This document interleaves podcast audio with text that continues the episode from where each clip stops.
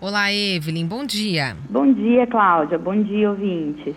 Bom, Evelyn, a gente é o que a gente come, né? Literalmente. Literalmente. Porque é, os alimentos nos fazem muito bem, Uhum. mas alguns é, são alimentos inflamatórios. Explica pra gente. Isso mesmo, Cláudia. Eu uso muito esse termo. Ai, a gente tem que evi- evitar os alimentos inflamatórios. Olha, você pode ter aumentado aqui o peso na balança porque você está inflamada de forma sistêmica. O que, que é isso? O que quer dizer? Vamos entender o que, que é uma- um processo inflamatório. Quando você faz uma lesão na tua pele, o teu corpo fica vermelhinho ali, né?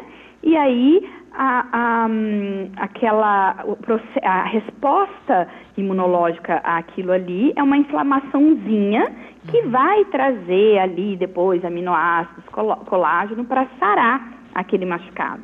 O- a inflamação sistêmica é como se todos os dias, a crônica, né? Todos os dias você estimulasse através de algum gatilho as suas células de defesa do corpo e aquilo não se desliga nunca. Tem alguma coisa que está sempre instigando o teu corpo a entrar em defesa. E o que, que pode ser esse gatilho? O que, que pode, pode ser estresse? Pode ser obesidade, a obesidade, excesso de gordura corporal libera muita toxina, pode ser poluição, pode ser agrotóxico, pode ser corantes e aditivos químicos, eh, alimentos muito refinados.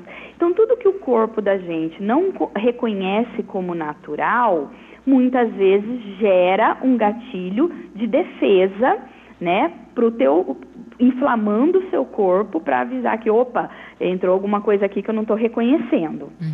Então, a gente fica com um processo inflamatório, a gente incha, tem pessoas que incham, o anel não cabe nem na mão, o pé final do dia está inchado. Então, isso é já visível de um processo inflamatório sistêmico. O que, que a gente tem que evitar? Quais são os alimentos que são esse gatilho? Primeiro deles, açúcar refinado. Quando eu falo açúcar refinado, não é só o açúcar de mesa. Você tem que olhar em tudo que você come. É, Já você falamos disso na, na coluna, né, Evelyn, dos tipos de açúcares. Sim, sim, Uhum. não é só o- aquele açúcar refinado. É o xarope de milho, é o xarope de glucose. Eh, Quando você olha no rótulo da embalagem de um produto doce, às vezes vai estar escrito açúcar invertido. Todos esses tipos de açúcares são prejudiciais, são pró-inflamatórios. Farinha branca. A farinha branca, em principal a de trigo, hoje ela é considerada um alimento pró-inflamatório, porque ela, ela, ela acaba formando uma barreira na- no seu intestino que impede do seu organismo absorver corretamente nutrientes. Então, ela também tem esse gatilho inflamatório. Gorduras trans. A gordura trans, ela é muito prejudicial e ela é a, a principal gordura formadora da placa de ateroma. Então, ela também deixa o nosso corpo inflamado. Os óleos vegetais, quando a gente fala óleos vegetais, entra o básico que a gente usa no dia a dia: canola, soja, milho, girassol. Esses óleos, para eles serem extraídos, eles eh, utilizam um derivado da gasolina que chama hexano.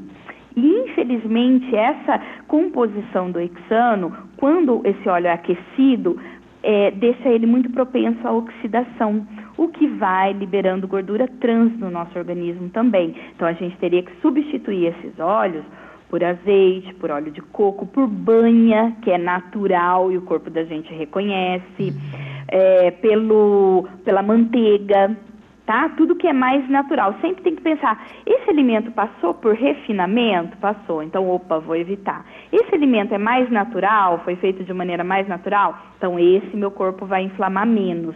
O álcool, que a gente já falou aqui várias vezes, que é fator irritativo, que causa dano ao nosso intestino. Então, ele é pró-inflamatório, sim. Você pode perceber, Cláudia.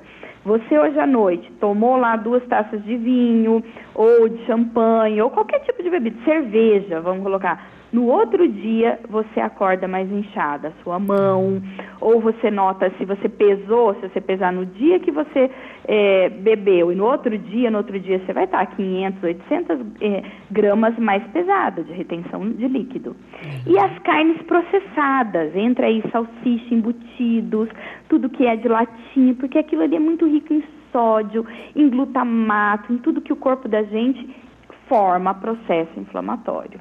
Então, evitando esse tipo de alimento aí mais processado, industrializado, indo para uma comida mais natural que você faça em casa, rica em legume, verdura, qualquer tipo de carne, mas não, não que seja processada, que você vai grelhar, que você vai assar, isso te traz é, tudo que a gente falou semana passada, alimentos que aumentam a tua imunidade, uma oferta maior de nutrientes e ajuda a desinflamar o seu corpo. Tá certo. Muito obrigada, Evelyn. Até semana que vem. Até semana que vem.